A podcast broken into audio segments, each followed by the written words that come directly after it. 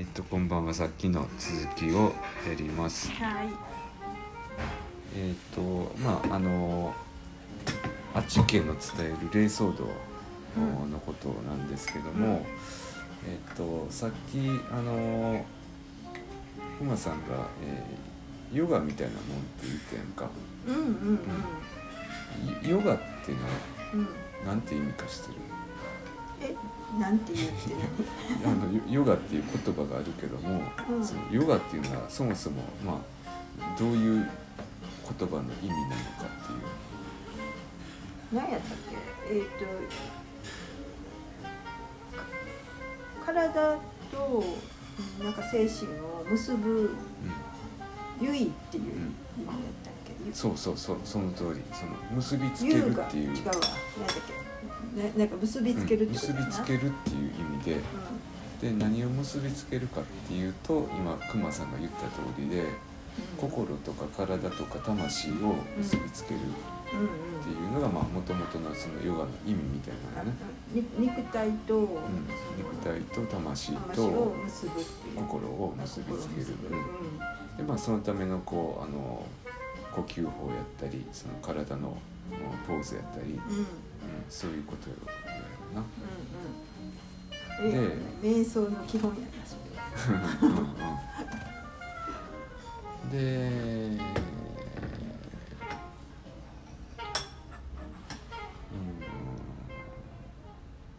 なんちゅったらいいのかな。その押してとどう結びつくかってことを言いたいね、はい。うん。すごいすごいそこ重要なことやねきっと、うんうん、で、えー、阿波歌ってあるよね、うん、阿波歌って、えーそれを歌ったら「いくらむわたを整えり」って書いてあるわけ。うんうんでいくらっていうのは心。むわたっていうのは、まあ、あの内臓やねんけどもまあまあ体。うん。ううんんで「お」っていうのは玉の魂なのだから、あはいはいはいうん阿波歌を歌うことで、えー心と肉体と魂が整うって言うてはるわけなんかヨガやんなそれ。ヨガやろ。うん。ヨヨガと一緒なんよ。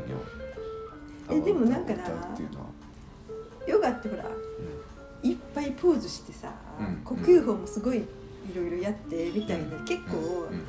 あの12度やったことあんねん、うん習いに行ったりとかして、うん。ほんまに若干ちょっとだけしかや、うん。でも結構大変やんなっていうイメージがあって、うん、ちょっとししんどいなっていう、向いてへんわって思って、うん。あのいや習いに行くのが続けられへんかったけど、すんごい楽なことない？阿波歌うう歌えばいいんやったらと思ってんけど、でなうん。あのーえっとこれは、えー、角野美畑若歌の綾に書かれてることやねんけどもえっ、とアマテルは、えーこれを毎日歌ってたみたいうん、あそうなんや、な、うん、でその時にあのーなんかこうあのタミメっていうなんかこうなんかの手振り。はあ。なんなんか手振りをしながら歌ってたっていうふうに言ってるたわけ？たみねタミメっていうんだけどたタミメ？うん、なんかこう手振りをあのしながら毎日歌ってたっていう。あれ？例えばさ手振りって何？って盆踊りとかさ、うんうん。こう振り付けあるやん、手振りってそういう感じ？うん、いやどんな格好をしてたんかは分からへんねんけどもあのほら。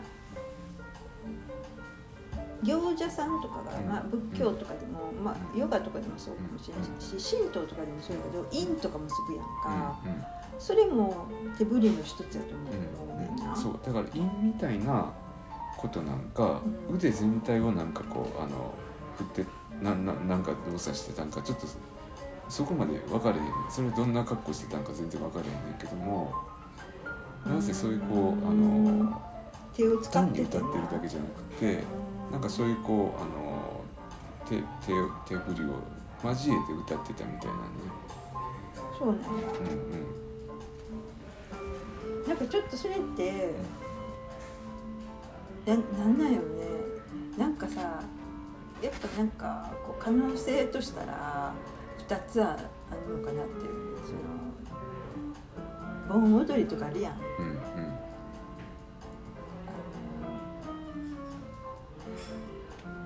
日本のそのお宮さんとかでやってるお祭りでみんながこう踊ってるみたいなってもうイメージとしたら盆踊りやねんけど、結構この手でこう表表現するっていうか振り付け多いと思うね、うん。それもそれこそ手振りやなと思ってあと阿波踊りとかも、むまあ、足うん。うん体全体でやるけどでもああれってすごい手振りやと思う、しなんかそっちの方向うん。うん。と、まあさっきも言った「陰」うん。を結ぶってうんいう、うん。なんか、うん、を思いしか思い浮かばへんけど、うん。なんかヨガっぽいやん。要はね、はいはいはいはい。で、えっと、その、白河神道に伝わる天津見て振り天津息吹。うーん見て振りってなんかそこにつながってる感じやね、でそれはやっぱりこう手の動作を伴う呼吸法なるほど。うん、だからそういうようなやっぱりこうヨガみたいな。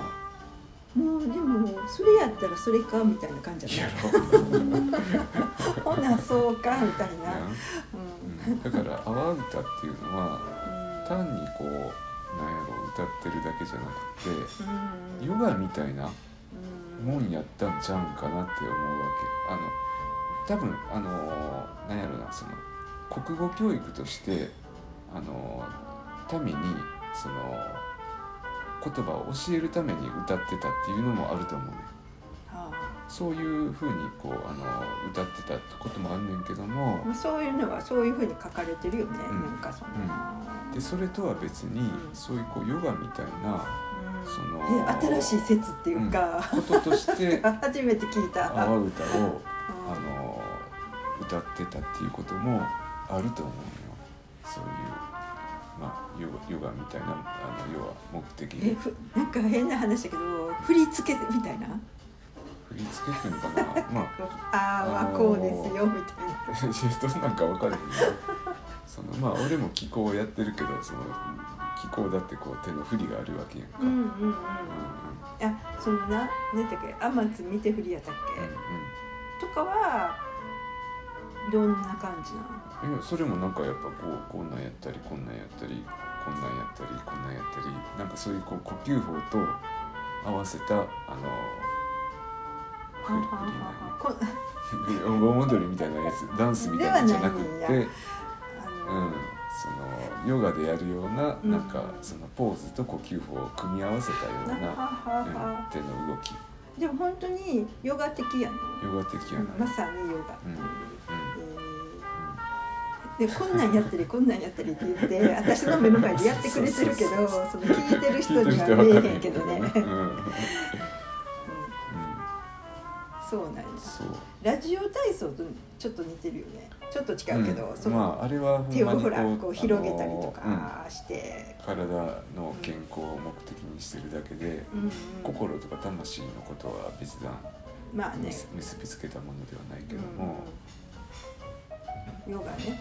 うん。そうそうそうそう。でそう考えると、うん。その荒歌でうやってたこと、ん。えーで、えーそれをこうあのあち家が、うん。うんえー、缶詰として伝えてたこと。っうんうん。ていうのがだんだん見えてきた感じがするんだよね。そのまあ収奪したとしても、うん。結局今の時代にもそういう形ででもいいから残ってるっていうことの方がまあ重要っていうかその歴史のその難しい難しいというかその人間のその営みのすごいせ政治絡みのこう引きこもごもがどうしたってまあ過去からうん。こう今に至るまでうん。ああったから、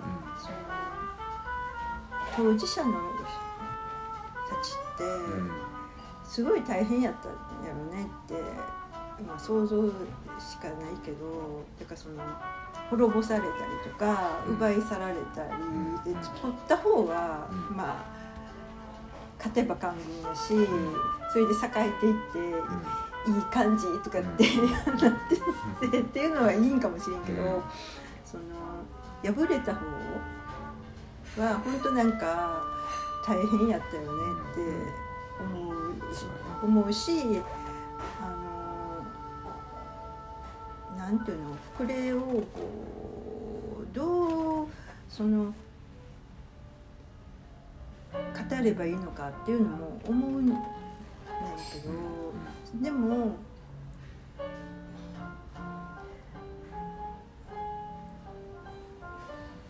この素晴らしい教えやんな。うんその日本の古代から伝わってきてる、すごくいいものやと思うからそれをもう一回よこう発見したいっていう思いがすごく私にはあって。あの日本人って何かっていう話になっていくのかなって、うん。まあ思うの、うんそのに日本の文化でずっとその継承してきてこの DNA に蓄積されてるあの日本日本って何っていうで昔からずっとあってでこれこれ先の未来も、まあ、地球人やけど、でもその根底に日本っていうのが何千年も蓄積されてるわけやんか。だからそれ抜きにはそのその先にも行かれへんというか土台なしには土台のことをなんやろ知って再接続せえへんことにはそのこのさうん。肉体を持ってその先に進むわけやんか、うん。この肉体ってやっぱその蓄積でできてるうん。DNA の蓄積で。うん。そのその DNA の蓄積が何かっていうのを理解せえへんことには、なんかあかんような気がするっていうかね、自分たちが何かっていうのを従前に理解してからこそたくさんのことができてこの何やろ体も従前に使うことができてっていうそれこそそのヨガ体と心魂を結ぶってことやと思う,、うん思うのだからこそその古代からずっと継承してきた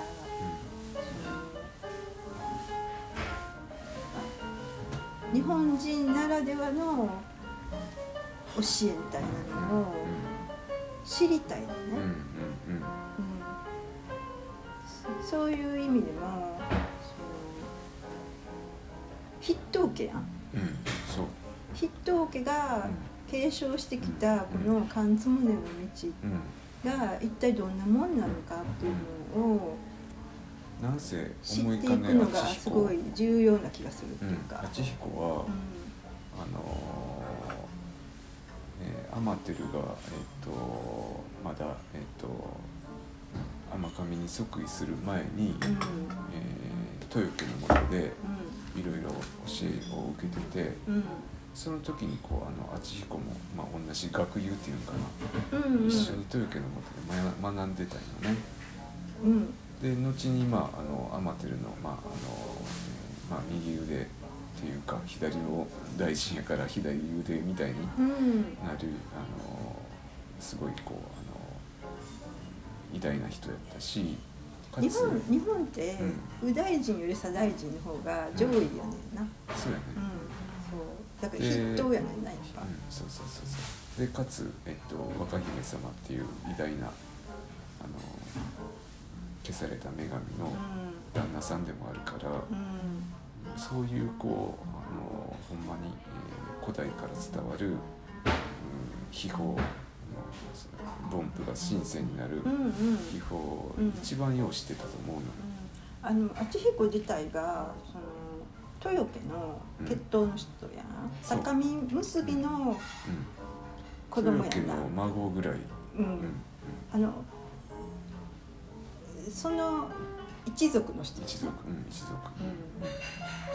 そうそうやんね、うんうんだからすごいこう伝えあのそのその先代たちのうん。継承してきたものも伝えうん。うん明彦に伝わってるし、うん。で明彦の、うん。まあ、子孫たちもうん。その一連の流れをうん。持ってたはず、言ってたんですよね、うんやと思う、うん。ででも途中でそれがこうどっかにうん。吸収されていうん。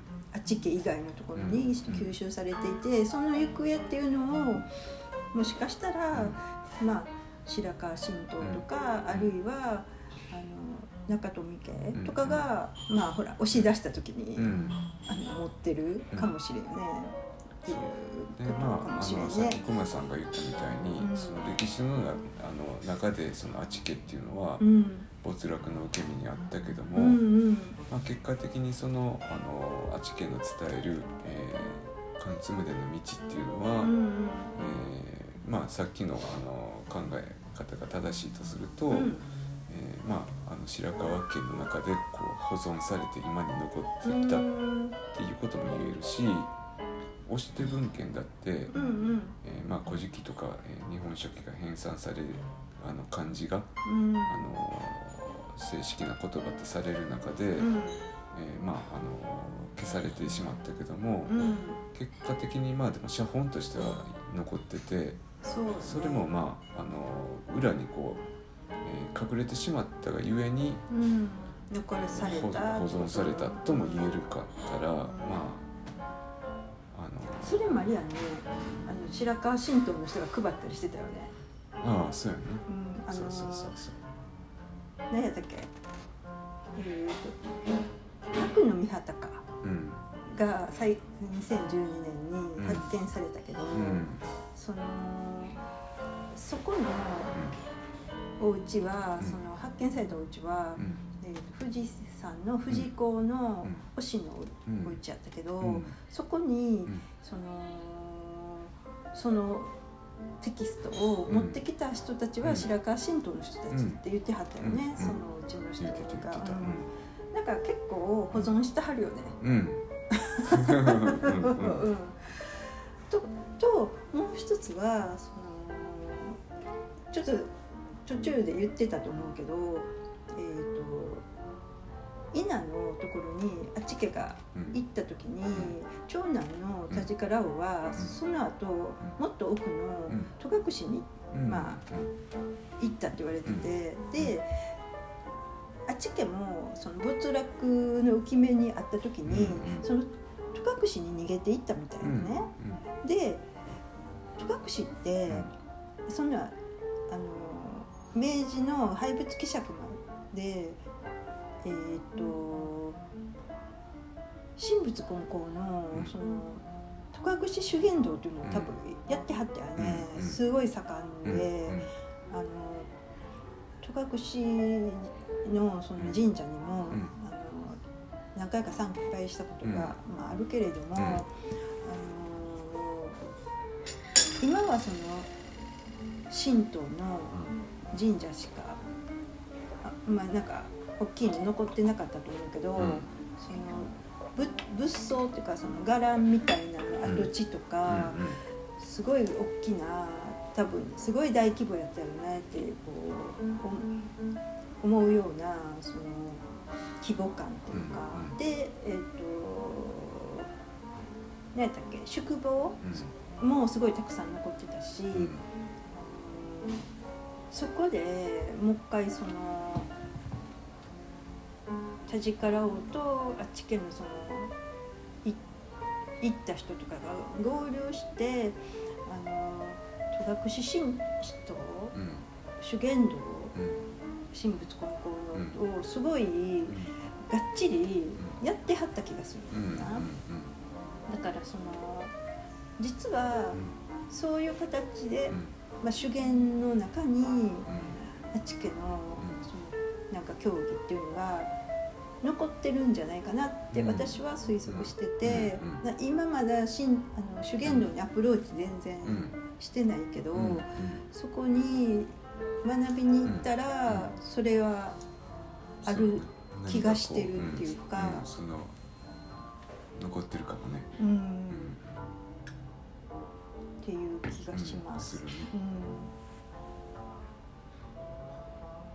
までももう一個ちょっと喋っていい、あ、あどうぞどうぞ。その阿波歌のことやねんけども、阿波阿波歌の秘密っていうのがあって、うん。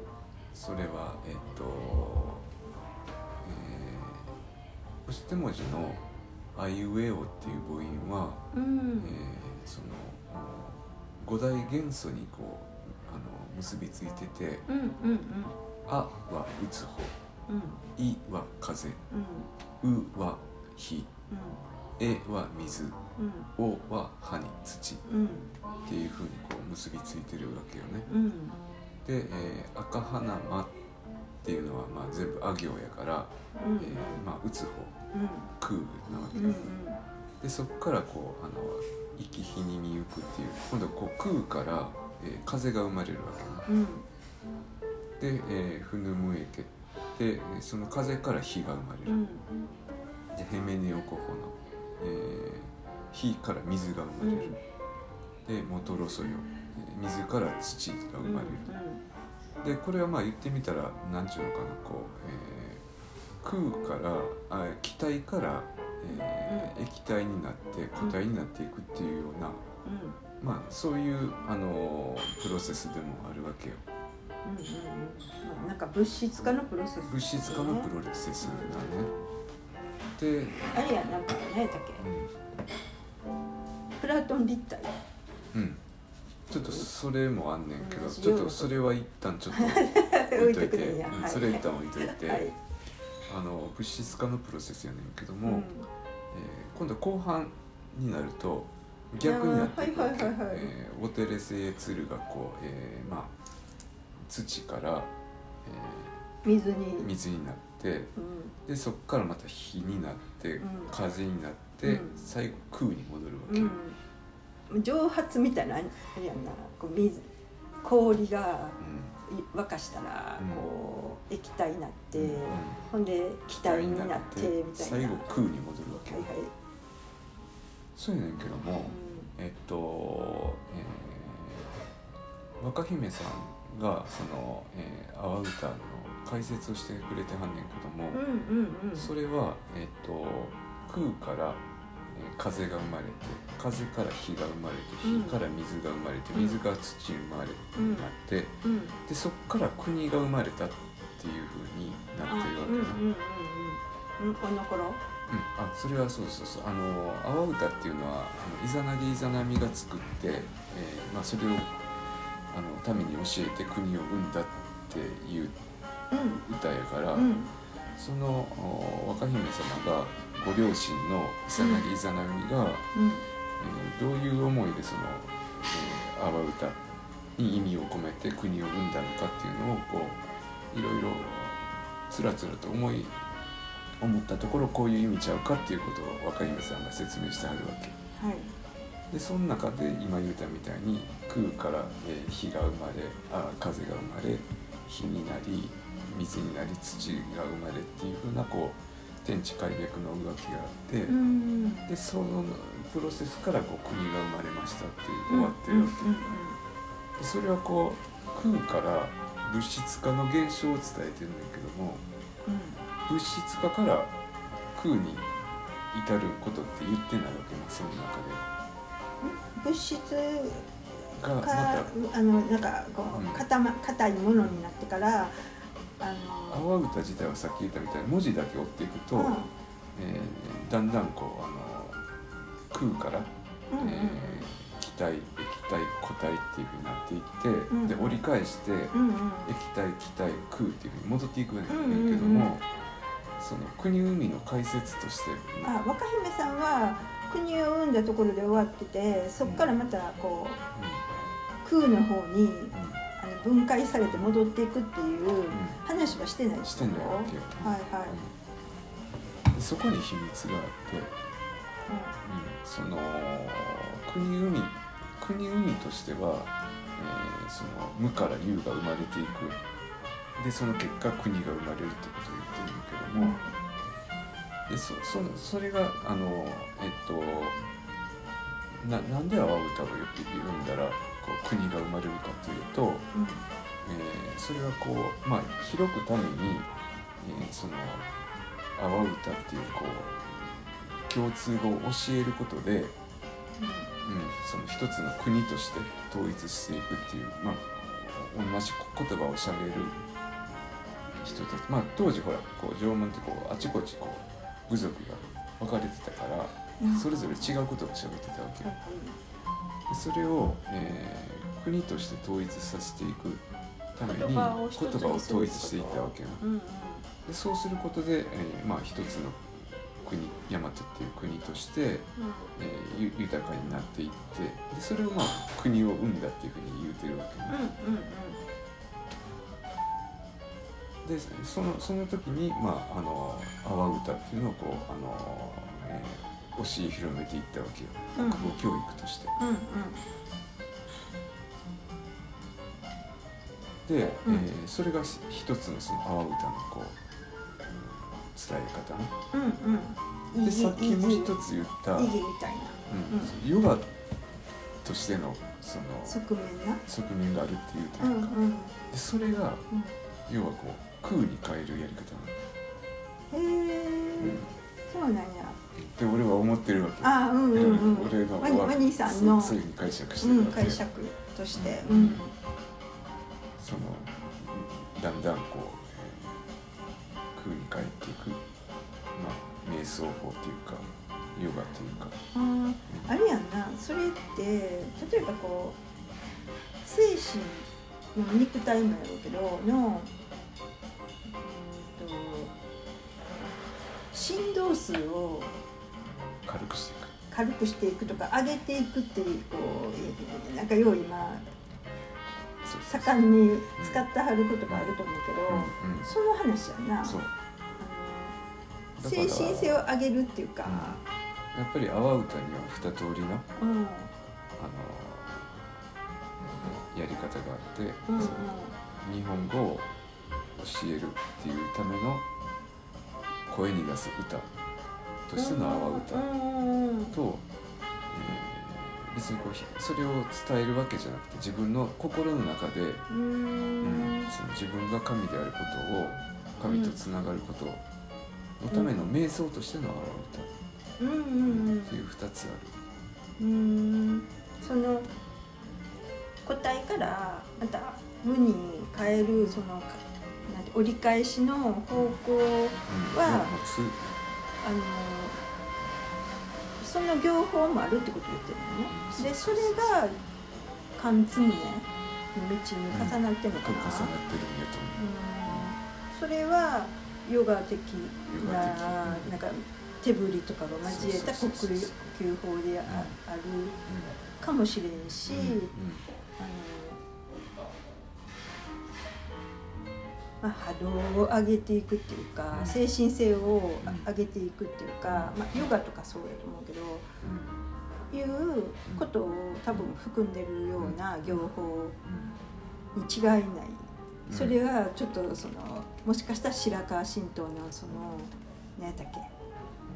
なんなん何の業法やったっ天津見てそうそう。そうそう。それかもみたいそれは太マニ図を見てても分かることで太マニ図って、ん。その、えー雨によやの天地開略を、まあ、表した図でうん。よく太マニ図の一番真ん中の円っていうのは、うん。えーまああの宇宙の根源っていうのが見えへんうん世界なわけよね。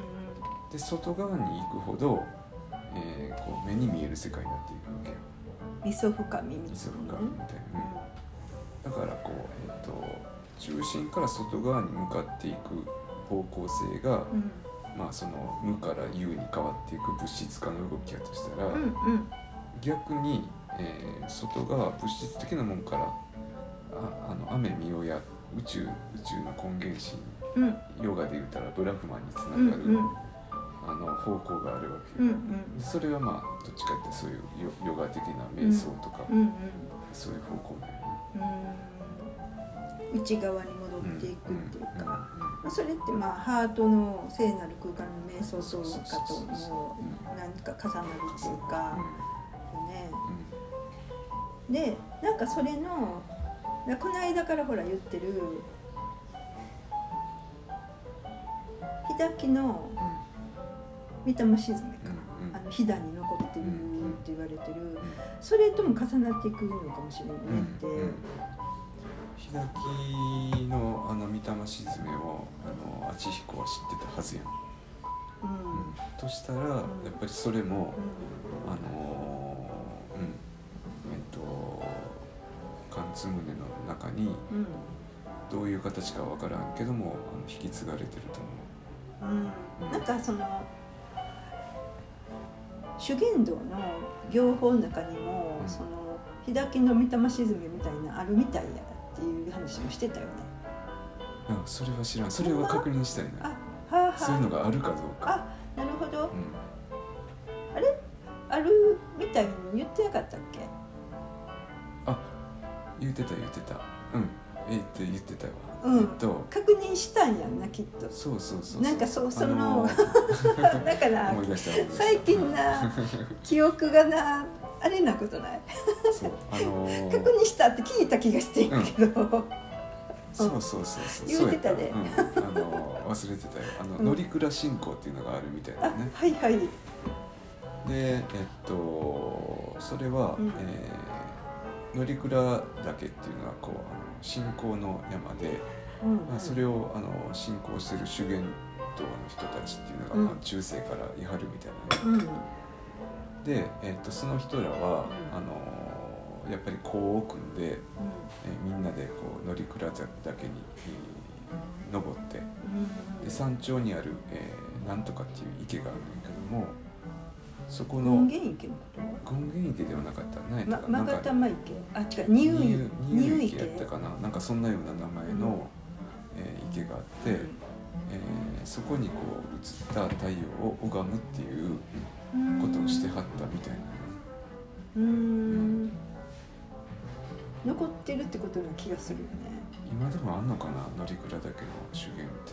あったらひょっとしたら。うんちょっと興味があるな。そうね。それとか、ほうん。あの他の土地の、まあ、例えば戸戸隠の修験の人とかにもあるあったらすごいねって思うねんけど、そう